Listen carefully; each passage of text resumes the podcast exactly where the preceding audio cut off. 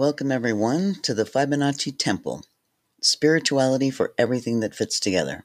I'm your host, Jay Caffaretta. And here at the Fibonacci Temple podcast, we will be talking about everything that fits together in some weird and uncanny kinds of ways. I welcome your comments, and I hope you'll subscribe to our weekly podcast.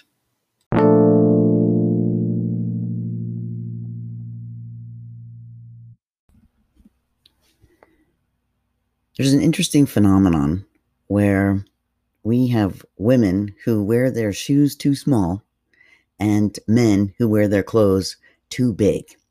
And the reason why I think this is an interesting topic is because it just points us again, our attention to the idea that the way that people in our culture, our society, are always feeling like they're less than, or they're not enough, or they're not right, or they don't belong or the imposter syndrome.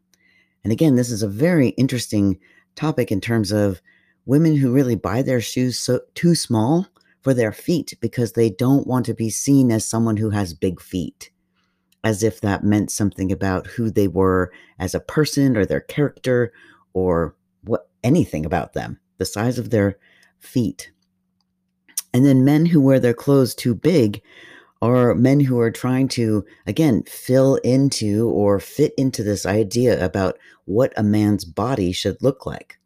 So, this is all about body politics.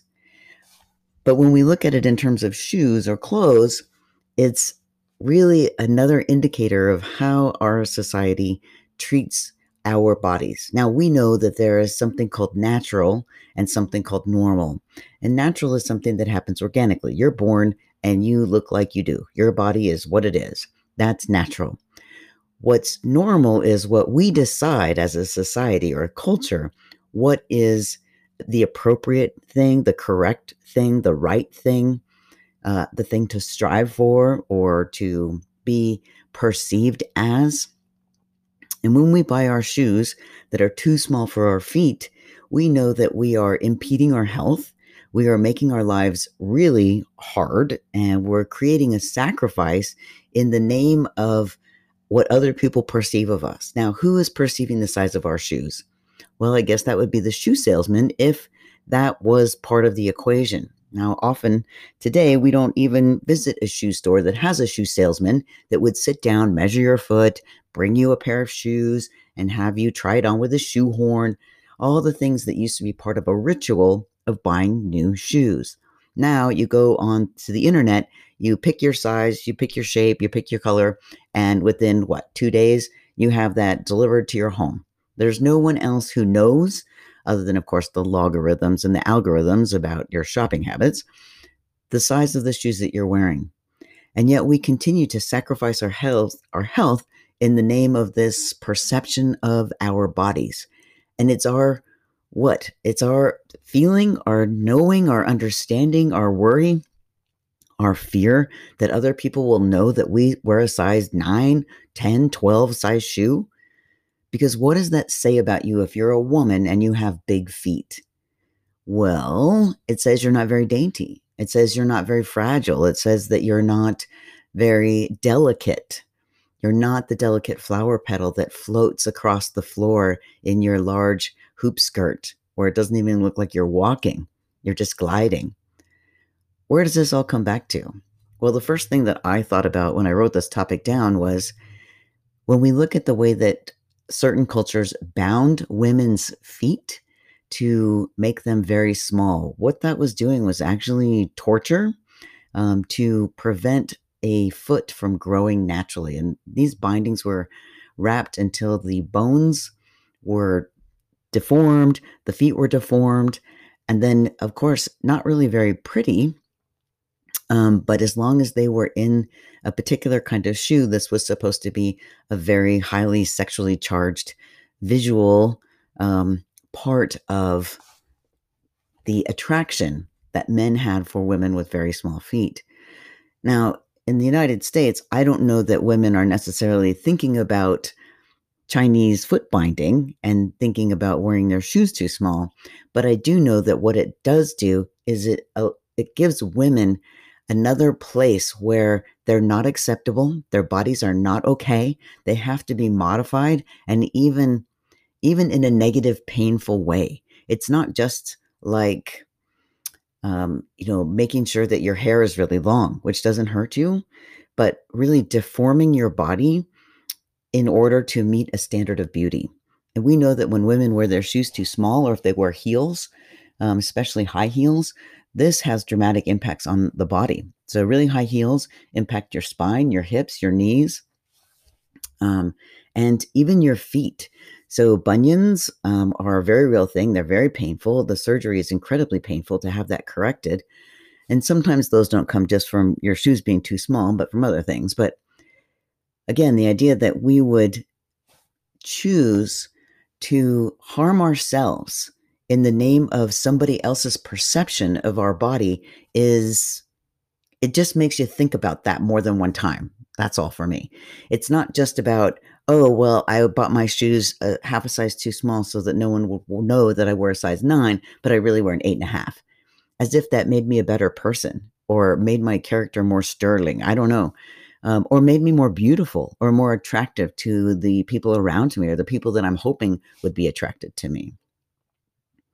And men who wear their clothes too large, you know, if we look back over men's fashion, even over the last century, all right, from the 1900s to the 2000s, I think about basketball players back in the 70s, right? And male basketball players wore super, super short shorts.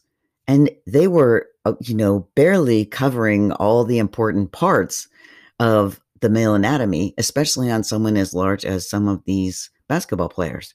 And now, of course, their shorts go down to at least their knees. This is how fashion trends change the way that we perceive what is attractive, or we have something that we think is now attractive and we change our fashion trends to match that. So, what is it that we are afraid of? We're afraid of being unattractive. Well, some of us know that we're just not ever going to be the pretty people. That that ship has sailed, or it never docked. Right? We're just never going to be part of that group. So, what is it then? Why is it that we work so hard and we harm ourselves? Really, this is self harm on a very long game, if you will, kind of strategy. By wearing your shoes too small, it's going to impact your health for the rest of your life. Now, wearing your clothes too large is a whole different thing. Uh, that obviously is not going to harm you other than make you look like you're actually smaller than you are because when you wear clothes that are too big for you, you look smaller. Um, and for some people who wear their clothes too large, it's actually a defense mechanism to hide their body for whatever reason. Um, many uh, incest survivors or sexual assault survivors will use their clothing as sort of a defense mechanism or as armor to prevent um, unwanted attraction or attention. That's kind of a different thing. But it's still part of the same picture that using our clothing and our levels of beauty standards to what impact our life and our health and it, they go hand in hand. If you are a, a survivor of sexual assault or sexual in, uh, or sexual incest, then you know that that's going to impact your life forever, mentally, emotionally, physically. It will have an impact on your life. So these things are all part of this body politic kind of thing. But what I really want to draw your attention to is really this idea that other people's perception or other people's attraction to you is sort of what underlies this whole thing. And so if I am willing to sacrifice my health and my life, even because of what I'm afraid someone might think about me, that really helps me to dislodge the idea that I need to actually follow through on that self harming behavior.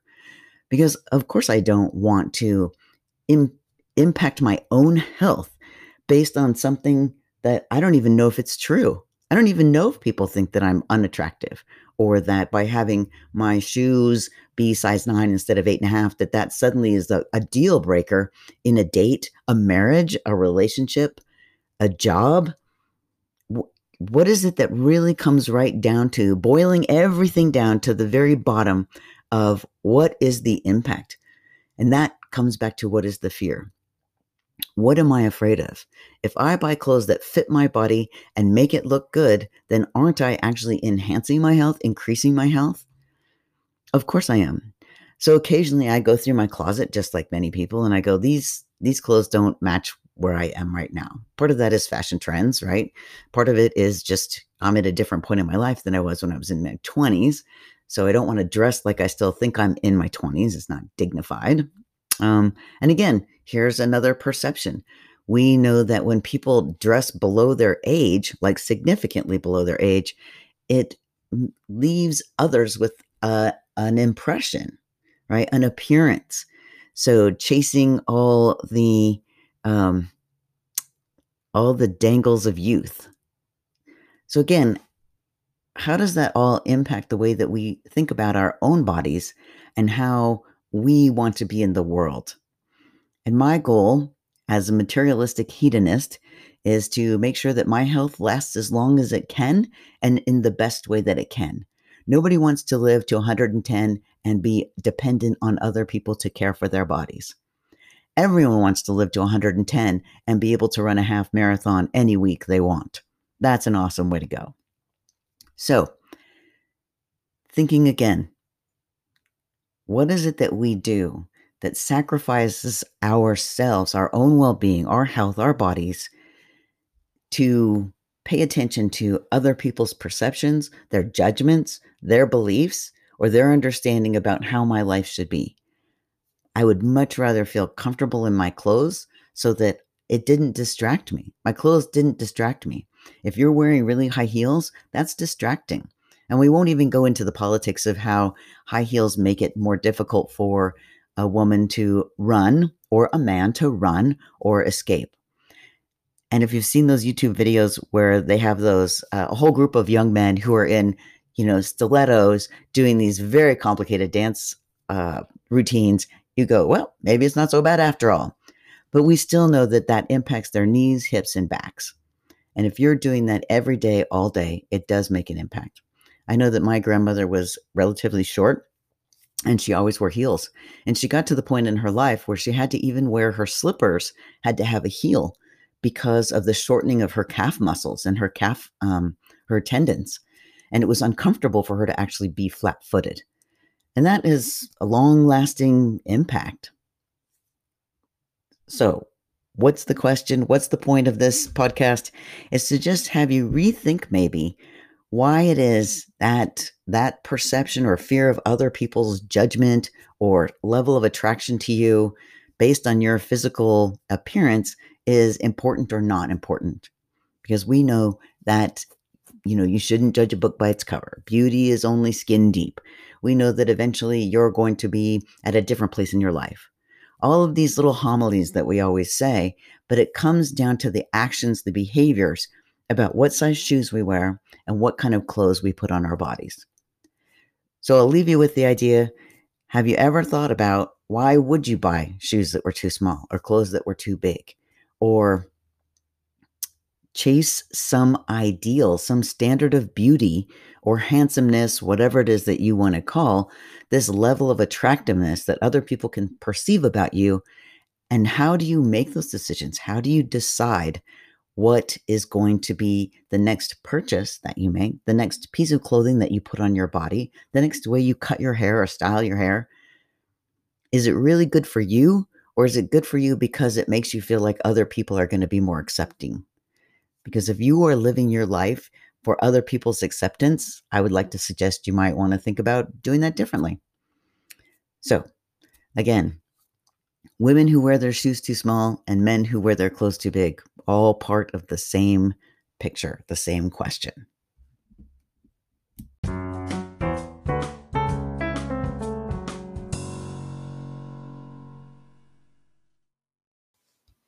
That's it for today's episode. Thank you so much for joining us. Come back and listen to our next podcast next week. This is your host, Jay Cafretta, signing off for the Fibonacci Temple.